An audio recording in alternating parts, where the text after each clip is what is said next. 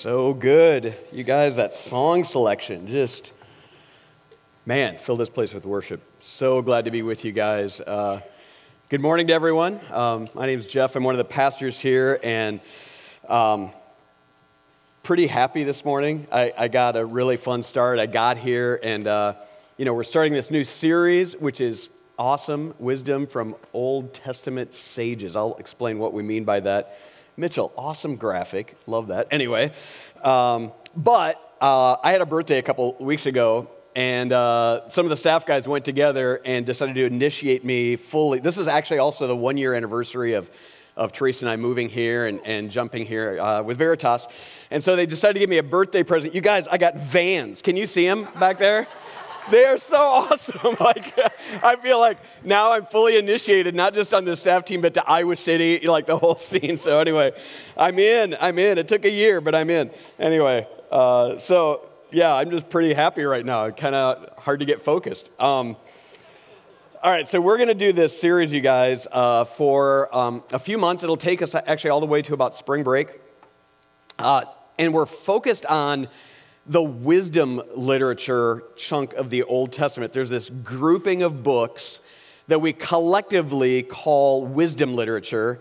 Thus, the, the name for our series, these Old Testament sages, these, these voices of wisdom, these ancient voices that are going to come booming through the centuries and just find a real home in our, in our hearts and souls in our lives right now.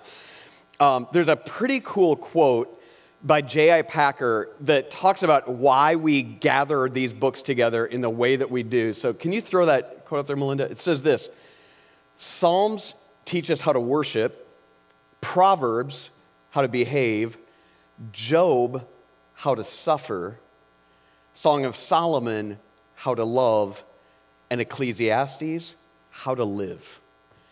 I think that's a pretty cool way to sum up why, for centuries now, um, people have collected this pretty random group of books together and put a banner over them, wisdom literature, because they all contribute to what life looks like in the here and now in a significant way. And they all have a little bit of a different voice to offer. And so, we're, what we're going to do is actually not comb through all that. There'd be pages and pages and pages altogether from our Old Testaments. But we're just going to take um, kind of a skipping uh, journey through all of those to at least acquaint you with those voices, to, to help you so that when you do open Ecclesiastes, you do open the book of Psalms, you'll have a little bit of a, a head start as to how to understand those things. So, what we're going to do is start today in the book of Psalms. We're going to spend a few weeks looking at different voices, even from the book of Psalms. They vary so much one to the other. So, we're going to give you a little hint as to how to read through them. We're going to start with Psalm 1, you guys. Psalm 1, we call it often the gateway to the Psalms. It, it seems to be um, very intentionally written as the opening psalm for the whole collection of 150 psalms that are going to be following. And so it's it's got a lot wrapped up into one, and I think you're gonna, you're gonna find some real delight in the words of this psalm. So much so that it's so short that I'm not gonna read it to you, we're all gonna read it together. So, will you stand up with me? And I'm gonna have the, the words of Psalm 1 up here on the screens, and it's only six verses long, and so I want us to be able to read it together, okay? Let's do that. How happy is the one who does not walk in the advice of the wicked or stand in the pathway with sinners, or sit in the company of mockers. Instead, his delight is in the Lord's instruction, and he meditates on it day and night. He is like a tree planted beside flowing streams that bears fruit in its season, and whose leaf does not wither. Whatever he does prospers. The wicked are not like this Instead, they are like chaff that the wind blows away. Therefore, the wicked will not stand up in the judgment, nor sinners in the assembly of the righteous. For the Lord watches over the way of the righteous, but the way of the wicked leads to ruin. Okay, it's so short and so rich. I want us to do it again. So, Melinda, can you go back to verse 1 again? Let's, let's do this one more time uh, well, that's good too, but we're going to go even better. Okay, so let's, let's do this together again. How happy is the one who does not walk in the advice of the wicked, or stand in the pathway with sinners, or sit in the company of mockers. Instead, his delight is in the Lord's instruction, and he meditates on it day and night. He is like a tree planted beside flowing streams that bears its fruit in its season and whose leaf does not wither. Whatever he does prospers. The wicked are not like this. Instead, they are like chaff that the wind blows away. Therefore, the wicked will not stand up in the judgment, nor sinners in the assembly of the righteous. For the Lord watches over the way of the righteous, but the way of the wicked leads to ruin. So, Lord, what we're asking for now is that these words would find a resting place in our souls. That that whole delighting in your word that this psalm talks about would actually happen, would occur in our souls. That we would find ourselves like hungering and thirsting for it. And when we discover it, it is delightful to us. So, Lord, um, we can't do that on our own. We, we tend to be easily distracted. We, we tend to be just slow to hear, Lord. So, would you, by your Spirit, supernaturally kind of awaken us to things that we wouldn't have naturally seen? Like whisper into our souls some things that we really need, but we didn't even know that we needed them until your Spirit brought those things into our lives, into our minds, into our souls. So that's the kind of encounter that we're asking for this morning as your word just unfolds before us. And we pray these things in Christ's name. Amen. Amen. You may be seated. So, as I've been meditating on Psalm 1 and um, thinking about for my own life as well as what I would possibly bring to you guys. I mean, it's so beautiful in and of itself. I just thought, should we just read it for a half hour together? Um, but I thought of someone as like a sentinel. Do you know what a sentinel is? A sentinel is like a guard, it's like a really wise person. Um, think of it as um, like at a gateway, maybe, and there's a sentinel standing there, or maybe better because of Psalm 1 and the metaphor that, that's there of a journey it's like you're on this journey, you're on a walk, and you come across this sentinel like at a crossroads, and he's kind of standing there, arms crossed, but not mean and aggressive. You're not afraid of him. He's super wise. And, and it's like you can tell when you look in his eyes that he knows where you've come from and where you're going. And so you just can't help but pause there and take in what this sentinel has to say. That's really what's going on. This, this metaphor of a journey and coming across Psalm 1 as, as like a stopping point to just receive some wisdom. Um, it's really important that we lock into that because we are all on a journey. Like, there's a reason the Bible continues to come back to that metaphor of, of journey, of walk, of life being, you know, a movement because we all know what that's like. We walk sometimes and we feel very alone. We, we feel like we're in kind of a dark place and we're lonely and don't feel like we have anybody walking with us. And then there are other times that we're surrounded by a great company of friends and family and delight. And the Psalms actually will talk about all those kind of things walking through a valley alone, but then also times where I loved it when they would say to me, Come, let's go to the house of the Lord. So there's all these aspects of sometimes alone, sometimes together. Sometimes the path is really easy and filled with joy and it's flat and, and, and there's meadows. And then other times it's scary and frightening and foreboding and you don't know what's around the corner, what's over the hill. But often what the scripture talks about is a journey that includes these moments of decision, these, these crossroads times.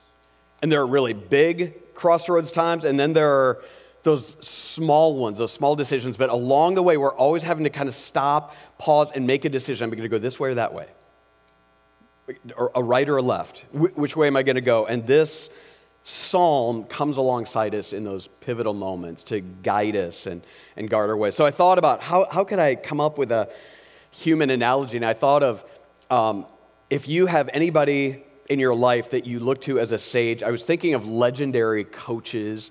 I thought Mark, of course, would go to Tom Osborne right away, you know, but we're in Iowa City, so maybe Dan Gable or Hayden Fry or something. But I started thinking through like who, who would be one of those people, and I thought of John Wooden. And I'll tell you why. I'm not a big basketball fan, obviously, by my stature. Wasn't really into basketball. Um, I wrestled, you know, probably that's why Dan Gable did come to mind. But anyway, uh, I digress. Um, when I think of John Wooden, here's the reason I thought of John Wooden is because you don't have to be a basketball fan. You don't have to like UCLA. You don't have to like really anything around him. Here's, he was a coach for the world. He was a coach especially for our nation and, and just a deeply devout Christian and just spoke into a nation, not just a, a basketball team. And so I started going on this whole John Wooden little fandom this week. And uh, one, of, one of the things that I read by him that I thought, oh man, this is a guy who's drank deeply of the scriptures and can turn around and teach others. Here's what he said Be more concerned with your character than your reputation. Because your character is what you really are, while your reputation is merely what others think you are.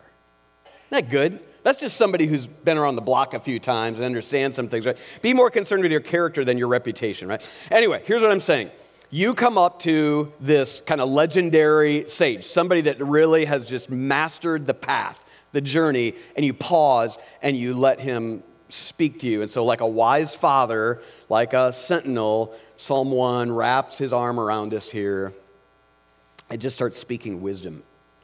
And it's like we just want to capture it all and remember it, let it guide us. Okay, so here's what he's going to do he's going to challenge us, he's going to inspire us, and then he's going to warn us. That's the way this psalm kind of unfolds. He challenges, inspires, and warns us. So let's talk about first how he challenges us. Here's his challenge to us as we open those initial words of the Psalms. Here's what he's asking us Who are you listening to? Who are you listening to? Okay, so like any good father, he's to start with the negative. like, right? He's to always point out the negative on the front end, and that's, that's intentional. He's to wrap his arm around you, and he's to ask you this piercing question, and you're to ask yourself this piercing question this morning Who are you listening to? Who are you leaning into? Who's advising you along the way? The sentinel is asking you that, right? Because happy people, and I love the fact that this, this translation shows happy because um, it's not so much blessed as in um, some kind of religious way, like you get a halo or something weird. No, this is happy. It's the same kind of word in Greek that Jesus will pick up. There's happiness. What makes you happy? Well, happy people do not, that's what he's going to start with something new, don't lean into wicked people and sinful people and people that ultimately mock God and his ways. They don't do that. That makes you unhappy, okay? Happy people don't spend their time walking with wicked people, standing with sinners, and sitting with, with mockers. And you guys, you can't miss that progression there, right? The, the walking, then standing, then, then sitting. Like, their counsel, their words become increasingly habitual. Does that make sense? For a while, you're just walking with them, then all of a sudden you stop and you're standing, and the next thing you know, you're sitting with them. Like their voices become the dominant voices in your ears. Because first, it's like one, one scholar said it this way first, it affects how you think, then how you behave, and eventually, you actually belong. It's this progression. You start thinking that way, then behaving a certain way, and all of a sudden you belong. And what he's saying is happy people don't attach themselves to wickedness, to sinners. And the worst example, the mockers, those that are not only are they not following God, they mock the ways of God. They ridicule the path of the righteous. Happy people avoid that whole grouping, that whole path. You're out of path. There's that path that would take you that way. Don't walk that way. You'll end up standing and eventually sitting there. That's a dead end where you're going to go. No, they don't take that path. Instead, happy are those who do attach themselves to the Word of God, right? Instead, I love that verse. Instead, his, his delight is in the Lord's instruction. In fact, he meditates on it day and night. This idea of meditating You've maybe heard this before, but the, the Hebrew word has this, has this connotation of murmuring. It's like it's on your lips so much. Do, do you guys, some of you guys talk to yourself? Are there? Yeah, okay, I'm seeing some nods or people going like this.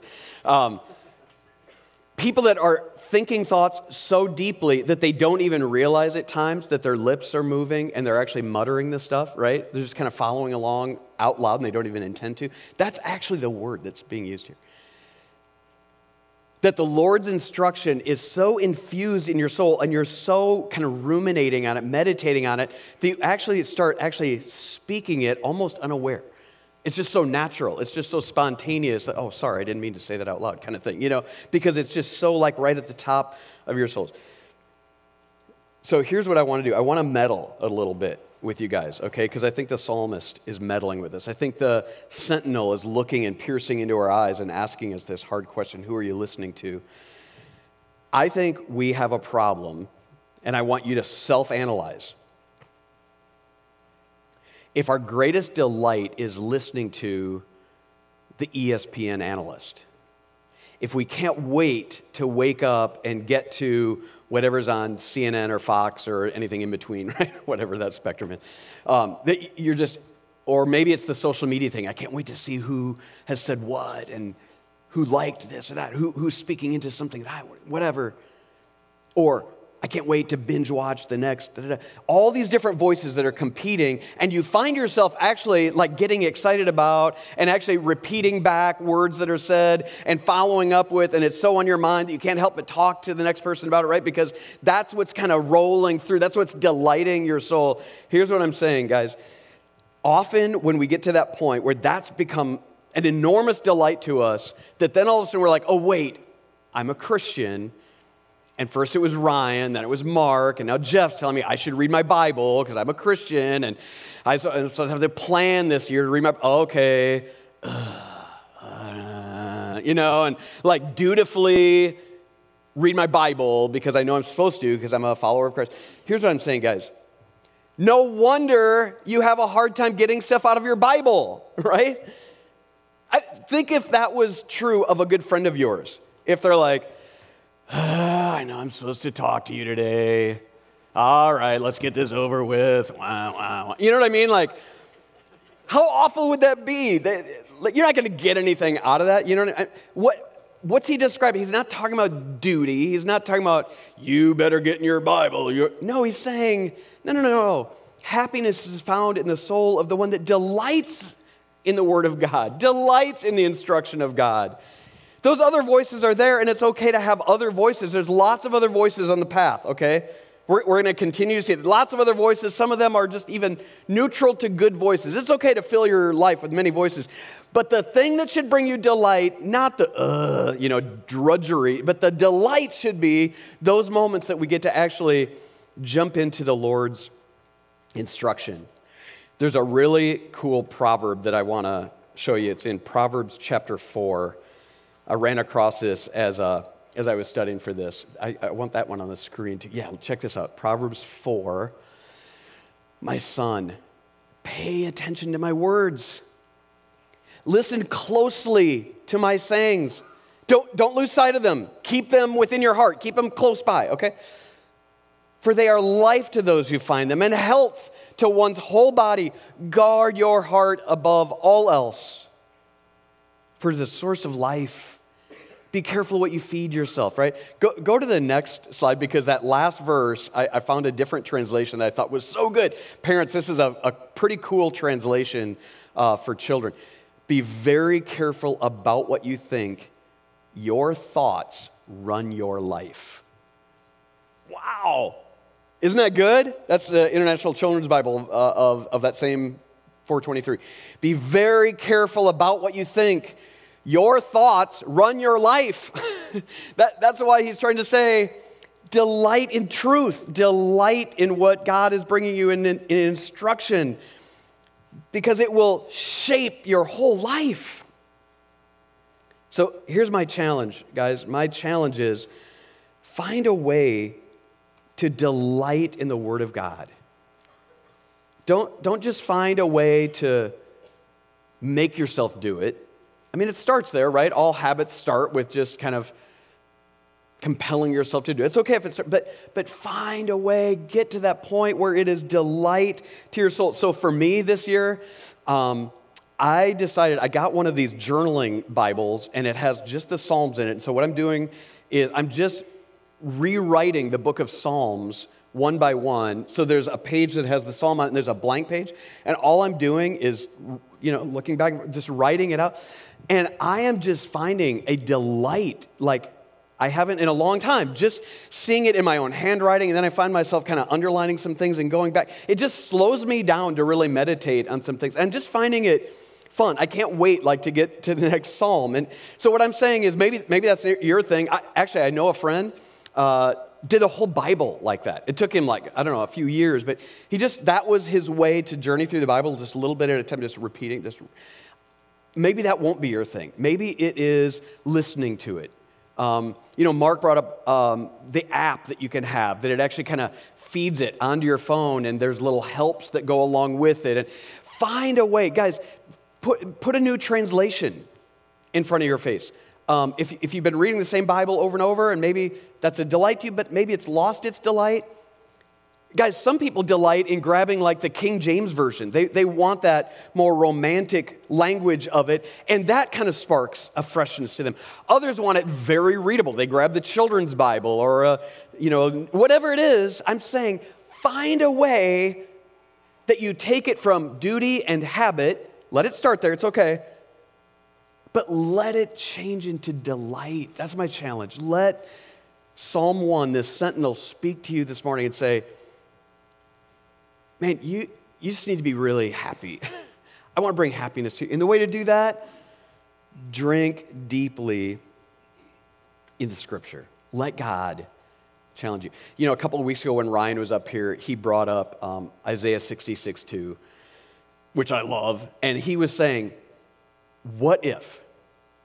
What if this church in 2020, not just as individuals, as this whole church family, truly were the kind of people that it says God will look favor- favorably on this kind of person, the one who's humble, kind of broken in spirit, and trembles at the word. But trembles not in the sense of just fear, it's just the privilege of being able to have it it's trembling because you can't believe you get to read the words from God Almighty. And sometimes it is fearful, sometimes it's just delightful. But there's what if our whole church delighted in the Word of God like never before? What kind of impact would ring out from this place? Man, it's fun to dream about that kind of thing. Find a way to get excited about meditating on the Word. Okay, so that's the challenge. Who are you listening to? The second thing that the psalmist does, the sentinel of Psalm 1, is he inspires us. And here's how he inspires us. He asks us this question What do you want to be like? What do you want your life to look like?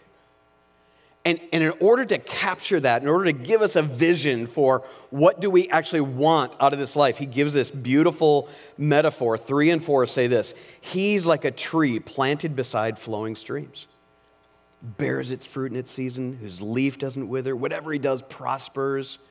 And then the contrast oh, the wicked are not like this. Instead, they're like chaff that the wind blows away. Like chaff, just blows away. The sentinel stops. It's almost like you're on this journey. Okay, you're on this path. And he stops at a fence line and he points down and, and points at a tree. I've got a picture actually of a really cool Iowa oak tree. Okay, is that beautiful?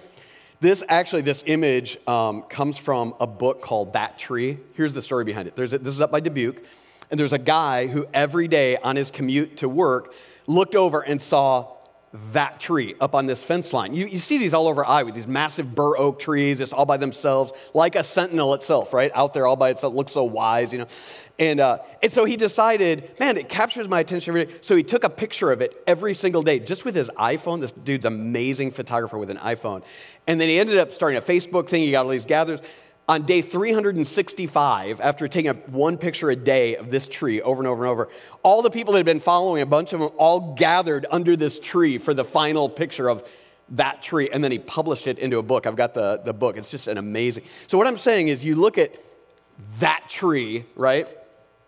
And you're just saying, how beautiful is that? So, what? It's like the sentinel. Again, you're on a journey, you're on a path. He stops, right? And he just points down this Iowa fence line right? He just says, Don't you want to be like that? Like, who knows how old that tree is? How long has it stood guard over that field? How flourishing. It's not missing a leaf, right? It's as vibrant and alive today as it was, you know, when it was a little sapling or whatever, as opposed to this useless chaff. You know what chaff is, right? It's just the, the dead cells that surround a seed or whatever. And, you know, that's where in ancient times they'd do this winnowing where they'd like throw the seeds up in the air, the corn or wheat or whatever it was, so the dry stuff would blow away. Like, you know, like even if you have popcorn, right? If you have popcorn and all those hulls and that useless stuff, it gets in your teeth, it's the bottom of the bowl, right? Nobody sits, oh, can I have your hulls? Can I have your chaff? You know what I mean? Like, it's ridiculous, right? So what I'm saying is, chaff, it blows away, it's useless, it's regard, who cares? Like when you see a combine out in a field, and it's getting all the either beans or corn, and all that dust is just blowing around. Nobody says, Oh, you guys, let's go look at the chaff. Oh, it's just, you know, you're like, ah, you're just dusting it off yourself. I'm just saying, it's useless. Nobody wants it, okay? Do you want to be that tree or do you want to be chaff that the wind drives away? I'm so glad, you guys, that God used a tree here because I just love trees so much. So I was even thinking, um, there's actually a sequoia tree called the sentinel. And I don't have a bunch of pictures of this because I thought I've got too many slides already. Um, there's a sentinel sequoia. Like some of those big sequoias out in, in California, they started naming the most magnificent of them, right? Because they're just so. So there's one called the sentinel. You guys, the sequoia trees like the sentinel, they can get 300 feet tall. 300 feet tall. they can live 3,000 years. Some of those sequoias preceded the times of Christ by a thousand years. Is that crazy? So we go to Africa. I'm not taking this whole thing to talk about Africa. I want to, but I won't. But my favorite tree in Africa is the baobab tree. I don't know if you guys have seen the baobab trees, but they're these just iconic African trees. They're just enormous. You guys, check this out. Some baobabs get to be 30 foot in diameter. Now, I start, right, wow. I started thinking, wait, what's diameter? Okay, I teach the Bible, I don't get math. So, anyway, diameter isn't like if you go around, that's circumference, okay? I know you're like, he's telling us this? Yes, I have to tell because there's other people in the room like me. No, diameter is like if you stand on one end of the tree and somebody else is around and you could imaginarily put a, a ruler or whatever uh, through the middle of the tree, 30 feet through this thing. That's how massive a baobab, like you probably couldn't fit it on this stage. No, you couldn't. Is this deeper than 30 feet? Whatever. I'm saying it's massive. So, where we live, we finally got a place in, in Iowa City. We bought this place. As we're driving up, I thought, I want to buy that house. That's our house. You know why? I hadn't even been inside it yet. There's this massive oak tree in the front yard. It's just this gorgeous, it's like the sentinel of Teg Drive.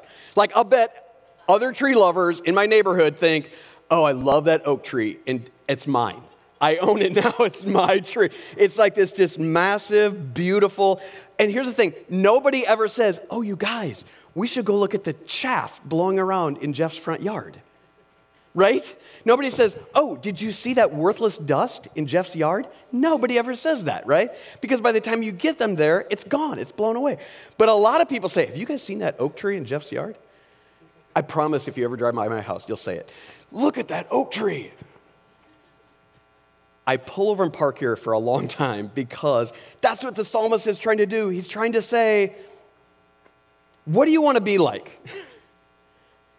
Do you want to be this flourishing tree? A, a flourishing old ancient sentinel tree beckons you. you. You delight in it, right? And here's the thing I want to say about this long journeys require time with trees who've lived through a lot of seasons. You know what I'm saying? I want to know some trees out there who've been around the block a few times, who've weathered some springs and summers and falls and winters. And like even that, that sentinel sequoia tree, you can see the massive burns where it went through ma- huge forest fires, and there it is, still growing. It, it, it can tell the story, though. Tell you what, back in 430 AD, there was a big fire here, you know? Like, it, there's, there's a psalm that, that captures this. I'll have it on the screen as well. Psalm 92. The righteous thrive like a palm tree and grow like a cedar tree in Lebanon. You guys, I got to see the cedars of Lebanon one time. Anyway, and grow like a cedar tree in Lebanon. Planted in the house of the Lord, they thrive in the courts of our God. They still bear fruit in old age, healthy and green to declare. And here's what they learn, you guys. This is really important. It's not so much that they're still alive. Nope. It's because they can declare to saplings, the Lord is just. He is my rock. There is no unrighteousness in him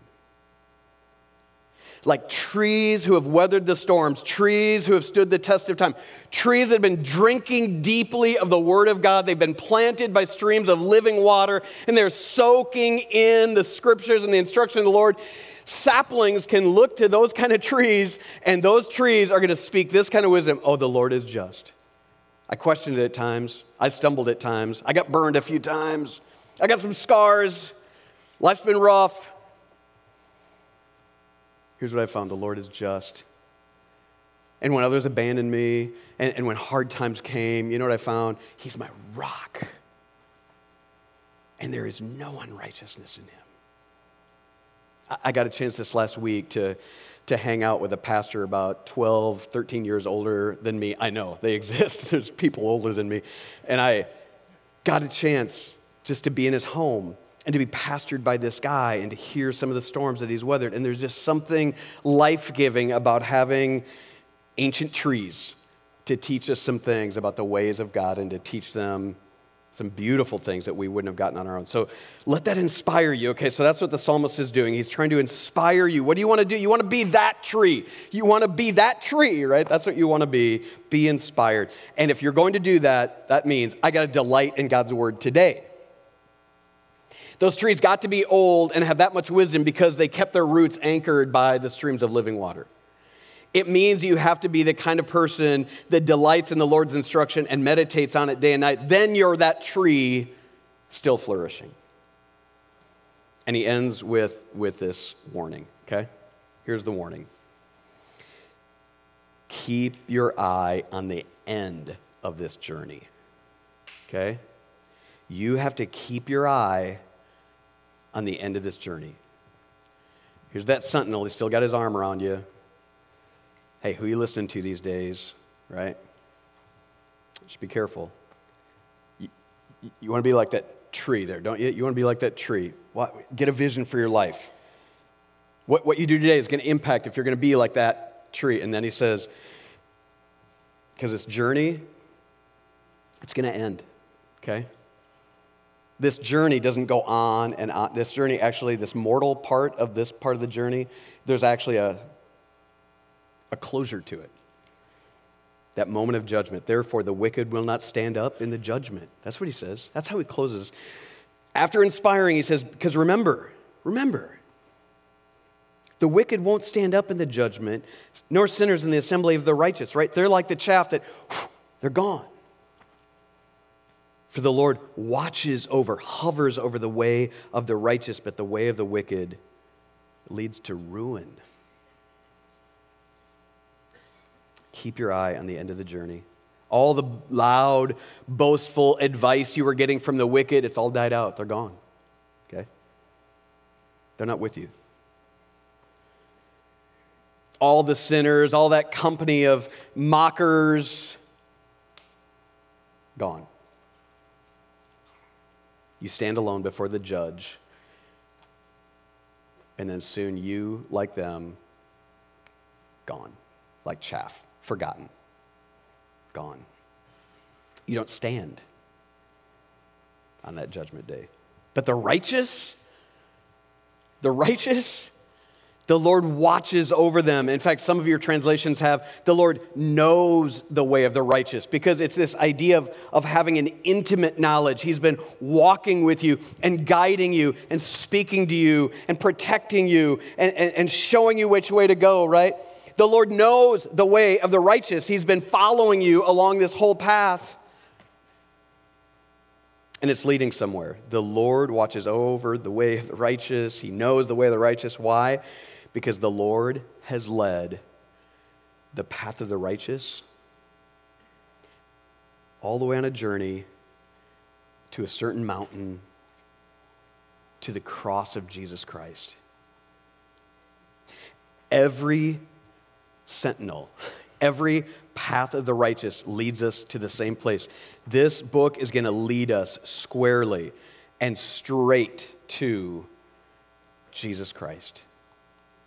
And the reason that I find that I stand at that judgment, the reason I find not fear at that moment of judgment, but the gates open and a welcome into a whole new kind of journey, a whole new kind of place where trees are even more fabulous, the tree of life on the river of life. I mean, just imagine the reason I know that I get to go there and experience that new kind of journey is because the sentinel pointed me to Jesus Christ, to the cross. One other psalm that really captures this, and I want to kind of conclude with this. It's Psalm 73. Check this out. Yet I'm always with you. You hold my right hand.